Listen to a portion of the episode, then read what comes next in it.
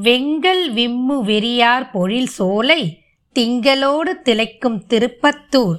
Van Allen விம்மு வெறியார் பொழில் சோலை தேனும் வண்டும் திளைக்கும் திருப்பத்தூர். பாங்கு நல்ல வரிவண்டு இசைப்பாட தேன்கொள் கொன்றை திளைக்கும் திருப்பத்தூர். நாரவிண்ட நாருமாமலர் கல்வி தேரல் வண்டு திளைக்கும் திருப்பத்தூர். தெய்வங்களும் சித்தர்களும் இது உங்கள் தமிழ் பாட்காஸ்ட். இன்னைக்கு நம்ம திருத்தலங்கள் வரிசையில் அருள்மிகு திருத்தலிநாதர் திருக்கோவிலை பற்றி தான் பார்க்க போகிறோம் இது எங்கே இருக்குன்னா புதுக்கோட்டை மாவட்டத்தில் இருக்குது. புதுக்கோட்டை மதுரையிலேருந்து போகிற பேருந்து சாலையில் சுமார் நாற்பத்தி நான்கு கிலோமீட்டர் தொலைவில் உள்ளது திருப்பத்தூர் என்னும் அழகிய ஊர். இந்த ஊரை மக்கள் இப்போ திருப்பத்தூர் அப்படின்னு கூப்பிடுறாங்க. இதன் புராண பெயர் வந்து புத்தூர். திருஞான சம்பந்தரும் திருநாவுக்கரசரும் பாடிய திருப்பதி அப்படின்ற ஒரு சிறப்பு வாய்ந்த திருத்தலம். பாண்டி நாட்டு சிவஸ்தலங்களுள் ஒன்று. திருஞான சம்பந்த பெருமான் இத்தலத்தை அடைந்தார். தலத்தின் வண்ண மலர் பொழில்கள் அவர் மனதை ஈர்ந்தன. உடனே அவர் ஒரு அற்புத தேவார பாடலை பாடினார். பொழில்கள் நிறைந்து விளங்கிய திருப்பத்தூரில் உமாதேவியை ஒரு பாகமாக கொண்டு மகிழ்ந்தார் எம்பெருமான் ஈசன் அப்படின்னு அழகா பாடினார்.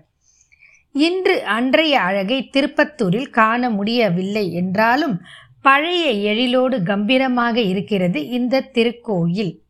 திருக்கோவிலில் சம்பந்தர் நினைவாக பல சர கொன்றை மரங்களும் வெள்ளருக்கு மற்றும் பல வண்ண செடிகளும் பயிரிடப்பட்டுள்ளன. சக்தி தேவியும் திருமகளும் இந்த தலத்தில் தவம் இயற்றி எம்பெருமான் ஈசனை வழிபட்டனர்.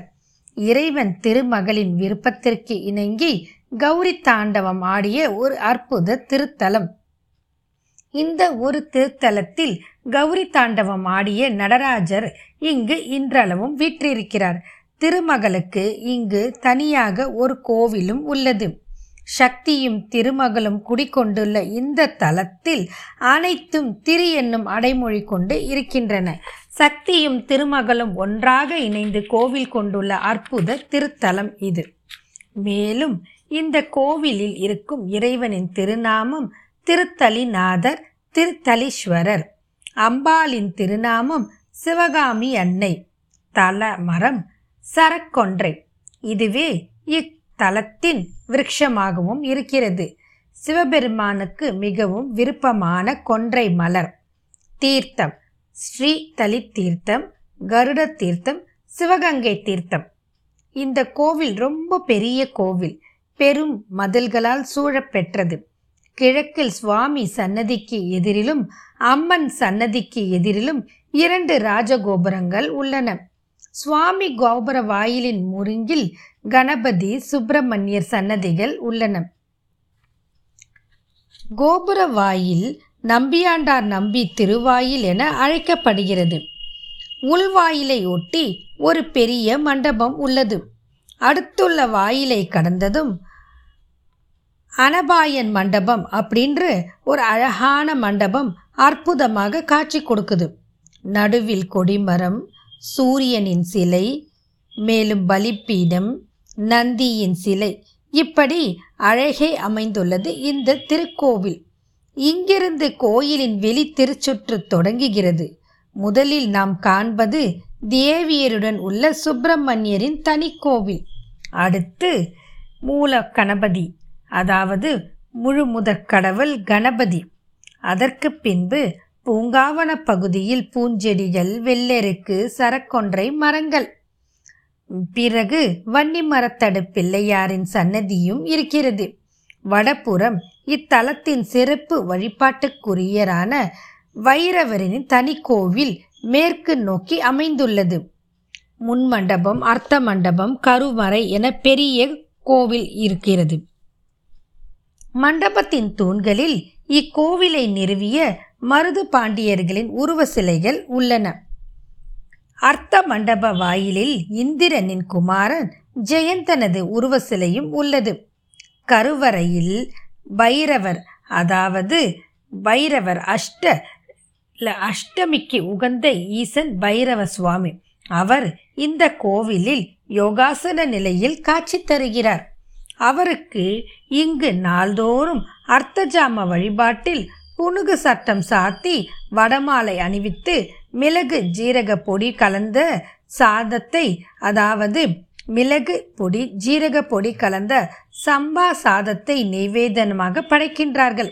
இப்படி ஒரு அற்புதமான நிகழ்வு ஒவ்வொரு நாளும் அர்த்தஜாம பூஜையின் போது இவருக்கு நடக்கிறது.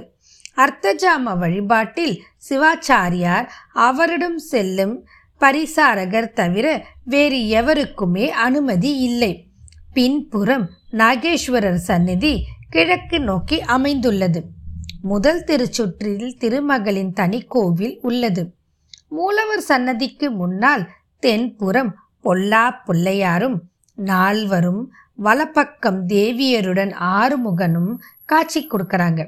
இங்கு ஒரு நடராஜர் திருமேனியும் திருமுறை பேழையில் வைக்கப்பட்டுள்ளது. ஒரு சிறிய தேரும் உள்ளது. கருவறை வாயிலில் துவாரபாலகரின் உருவச்சிலை மிக அற்புதமாக வடிக்கப்பட்டுள்ளது. கருவறையில் ஸ்ரீதலிநாதர் இவரே இக்கோவிலின் தலா நாயகன் லிங்க திருவுருவில் காட்சி தருகிறார். இவர் சுயம்பு லிங்கம் என்று கூறுகிறார்கள். முதல் திருச்சுற்று திருமாளிகை பத்தி மண்டபத்துடன் விளங்குகிறது. அதாவது திருமாளிகை பத்தி மண்டபம். இங்கு சிவாலய பரிவார மூர்த்தங்களும் தல மரமான சரக்கொன்றையும் உள்ளது. இது ஒரு விசேஷமான விருட்சம் இது எம்பெருமான் ஈசனுக்கு மிகவும் பிடித்த ஒரு மலர். மேலும் அதை சுற்றி வடக்கு நோக்கிய துர்க்கையம்மன் சன்னதியில் ராகுகால வழிபாடுகள் சிறப்பாக நடைபெறுகிறது. எதிரில் யோக நாராயண பெருமாள் கோவில் உள்ளது. அடுத்து வடகிழக்கில் ஆடல் வல்லாலின் தனி கோவில் உள்ளது. நடராஜரும் சிவகாமியும் கல்லால் உருவானவர்கள். இங்கு அற்புதமாக காட்சி கொடுக்கிறார்கள். அழகான திருமேனிகள் வெளிப்புறம் வியாக்கிரபாதரும் பதஞ்சலியும் ஓவியங்களாக காட்சி கொடுக்கிறார்கள். கொடிமரத்துக்கு வடகிழக்கில் நவகிரக மண்டபம் உள்ளது. அனைத்து கிரகங்களும் அமர்ந்த நிலையில் இருப்பது ஒரு சிறப்பான அம்சம். கொடிமர வாயிலுக்கு வடப்புறம் அன்னை சிவகாமியின் அற்புத சிலையோடு தனி கோவில் கொண்டு நமக்கு வாரி வரங்கும் அருள் கொண்டு இன்றளவும் அற்புதமாக காட்சி கொடுக்கிறாங்க. நந்தியம் பெருமாள் கொடிமரமும் இங்கும் உள்ளது. வாயிலில் துவார சக்திகள் இருக்கிறார்கள். இங்க இருக்கிற அம்பாள் நின்ற திருக்கோலத்தில் கிழக்கு நோக்கி காட்சி கொடுக்கிறாங்க. திருச்சொற்றில் வடப்பக்கம் சண்டிகேஸ்வரி வடகிழக்கில் பள்ளியரி சன்னதிகள் உள்ளன. நாள்தோறும் இந்த கோவிலில் சிவ ஆகம விதிப்படி ஆறு கால பூஜைகள் சிறப்பாக நடைபெறுகிறது. காலை ஆறு மணி முதல் மதியம் பனிரெண்டு மணி வரையும் மாலை நான்கு மணி முதல் இரவு எட்டு முப்பது மணி வரையும் கோவில் திறந்திருக்கும் நேரம். இந்த கோவிலில் வைகாசி பெருவிழா சிறப்பாக நடைபெறுகிறது. மேலும் பல திருவிழாக்களும் சிவராத்திரி நவராத்திரி போன்ற விழாக்களும் இங்கு சிறப்பாக நடைபெறுகிறது. இந்த கோவிலை பற்றி பல கல்வெட்டுக்கள் உள்ளது. திருநாவுக்கரசரின் பாடல்களும் அதற்கு ஒரு சிறப்பான சான்றாக அமைகின்றது. மேலும் இந்த கோவில் திருப்பத்தூரில் இருக்கும் ஒரு பிரசித்தி பெற்ற சிவ ஆலயம். இந்த கோவிலில் வந்து நம்ம வணங்கிட்டு போனால் எல்லா விதமான நன்மையும் நிச்சயமாக பெற முடியும். இங்கு இந்திரனின் மகன் ஜெயந்தனின் முக்கியமான உருவமும் இருக்கிறது. கந்த புராணத்தில் முக்கிய பாத்திரமாக இது இருக்கும். இவனை பத்மாசுரன் கடத்தி வந்து சிறையில் அடைத்தான். தாயின் மானம் காக்க சிறைப்பட்ட ஜெயந்தனை சூரபத்மனிடம் போரிட்டு மீட்டார் முருகன். இவனுக்காகவே இக்கோவிலில் திரு தனி சன்னதியில் இருக்கிறார். மேலும் இங்கு இவருக்கு சித்திரை மாதத்தில் சிறப்பான விழாவும் நடைபெறுகிறது. மகாவிஷ்ணு இத்தலத்தில் திருத்தலிநாதரை வழிபட்டு உள்ளார். எனவே இவர் இங்கு யோக நிலையில் காட்சி கொடுக்கிறார். சுவாமிக்கு பின்புறம் உள்ள தனி சன்னதியில் இவர் யோக நாராயணன் என்ற திருநாமத்துடன் அற்புதமாக காட்சி கொடுக்கிறார். மேலும் ஸ்ரீதேவி பூதேவி ஆஞ்சநேயருடன் இருக்கிறார். ராகு கேது தோஷம் நீங்கும் போது நாம் என்ன செய்ய வேண்டும் அப்படின்னு கேட்குறா அதற்கு எல்லாரும் சொல்கிற ஒரு பதில் ராகு கேது தோஷம் நீங்கணும்னா நம்ம எல்லாருமே திருநாகேஸ்வரத்துக்கு போகணும்னு சொல்லுவாங்க. அதே மாதிரி ராகு காலத்தில் இங்கே வந்து வணங்கிக்கிட்டு போனால் நமக்கு ராகு கேது தோஷம் நீங்கிவிடும் அப்படின்னு சொல்கிறாங்க இங்கு இருக்கும் சுப்பிரமணியர் வடக்கு நோக்கியபடி வள்ளி தேவானுடன் அற்புதமாக அருள் புரிகிறார். இவரை அருணகிரியார் திருப்புகழில் அழகாக எடுத்துரைத்து பாடியுள்ளார். நடராஜர் இங்கு கௌரி தாண்டவம் கோலத்தில் உள்ளார். இங்கு தக்ஷணாமூர்த்தி சீடர்கள் இல்லாமல் தனித்து இருக்கிறார். இது ஒரு சிறப்பான அம்சம். மேலும் நவகிரக மண்டபத்தில் இருக்கும் அனைவருமே அமர்ந்த நிலையில் இருக்கிறார்கள். இப்படி பலதரப்பட்ட விசேஷங்கள் அடங்கிய ஒரு அற்புத கோவில். இது ஒரு சிறப்பான பிரார்த்தனை தலம். குடும்பம் செழிக்கவும் மேலும் நாம் செய்த பாவம் விளங்கவும். குடும்பம் செழிக்கணும்னாவே பாவம் விலகணும். விதியின் வசத்தால் மாட்டிக்கொண்ட நாம் அனைவரும் செய்வதறியாது தவிக்கின்றோம். நாம் செய்த பாவம் நம்மை விட்டு விலகவும் விதியினிலிருந்து நாம் விடுபடவும் குடும்ப செழிக்கவும் இங்கு வந்து இந்த இறைவனை வழிபட்டு சென்றால் நிச்சயமாக பாப்ப விமோசனம் கிடைக்கும் என்று கூறுகிறார்கள். சிவ பக்தனான இரண்யாச்சகனுக்கு அந்தகாசுரன் சம்பாசுரன் என்று இரண்டு மகன்கள் பிறந்தனர்.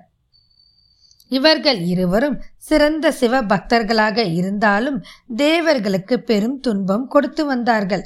தேவர்கள் சிவபெருமானை துதித்து அந்த கொடும் துன்பத்திலிருந்து தங்களை காத்து அருளும்படி வேண்டினார்கள்.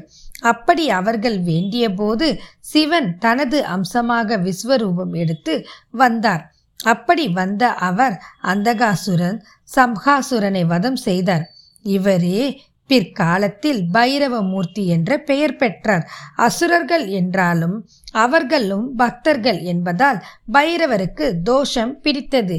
இப்படி தோஷம் பிடித்ததின் காரணமாகவும் மேலும் இந்த தோஷத்தில் இருந்து நிவர்த்தி பெறவும் பைரவர் என்ன செஞ்சார்னா இங்கிருக்கும் சிவலிங்கத்திற்கு பூஜை செய்தார். பொதுவா எந்த ஒரு உயிரினத்தை நம்ம கொன்னாலும் நமக்கு பிரம்மஹத்தி தோஷம் பிடித்து கொள்ளும். அப்படி நம்மளுடைய பிரம்மஹத்தி தோஷம் நீங்கிறதுக்கு நமக்கு வேற ஒரே ஒரு உபாசரம் என்ன அப்படின்னா எம்பெருமான் ஈசனின் திருவடி பாதங்களில் பரிபூர்ணமாக சரணம் அடைந்து அவரை தொழுவதை தவிர வேறொன்றில்லை பராபரமே அப்படின்னு சொல்கிறாங்க அப்படி இவரும் போய் இங்கே இருக்கிற சிவலிங்கத்துக்கு பூஜை செஞ்சு எம்பெருமான் ஈசனின் திருவடிகளில் விழுந்து சரணம் அடைந்தார். இப்படி அவர் இங்கு வந்து சரணமடைந்ததால் இந்த கோவிலில் இவருக்கு விமோச்சனமும் கொடுத்து யோக பைரவராக காட்சி கொடுக்கிறார். காரணம் இவர் யோகத்திலே இங்கிருக்கும் ஈஸ்வரனை வழிபடுகிறார் என்பது ஐதீகம். இவர் வழக்கரத்தில் சிவலிங்கத்தை வைத்து கால் கட்டை விரலை தரையில் ஊன்றியபடி யோக நிலையில் இருப்பது ஒரு அற்புதமான அழகான தோற்றம். இவருக்கு வெண்ணிறை பட்டாடை அணிவித்து இன்றளவும் சிறப்பான பூஜைகள் செய்கிறாங்க இப்படி அலங்கரிப்பது ஒரு விசேஷமான ஒன்று. யோக நிலையில் இருப்பதால் இவருக்கு வாகனம் கிடையாது. கிரக தோஷங்கள் நீங்க நவகிரக தலங்களுக்கு செல்ல முடியாவிட்டாலும் இங்கிருக்கும் யோக பைரவரை வணங்கினால் போதும். ஆபத் பாண்டவனான இவர் பைரவராக வந்து நமக்கு அருள் புரிவார் என்று கூறுகிறார்கள். இவர் எல்லா தோஷங்களையும் நீக்குவார் என்பது ஒரு திண்ணமான நம்பிக்கை. மேலும் தேய்பிரை வளை வளர்பிறை அஷ்டமி தினங்களில் பைரவருக்கு வாசனை பொருட்கள் கொண்டு சிறப்பான பூஜைகள் செய்கிறார்கள்.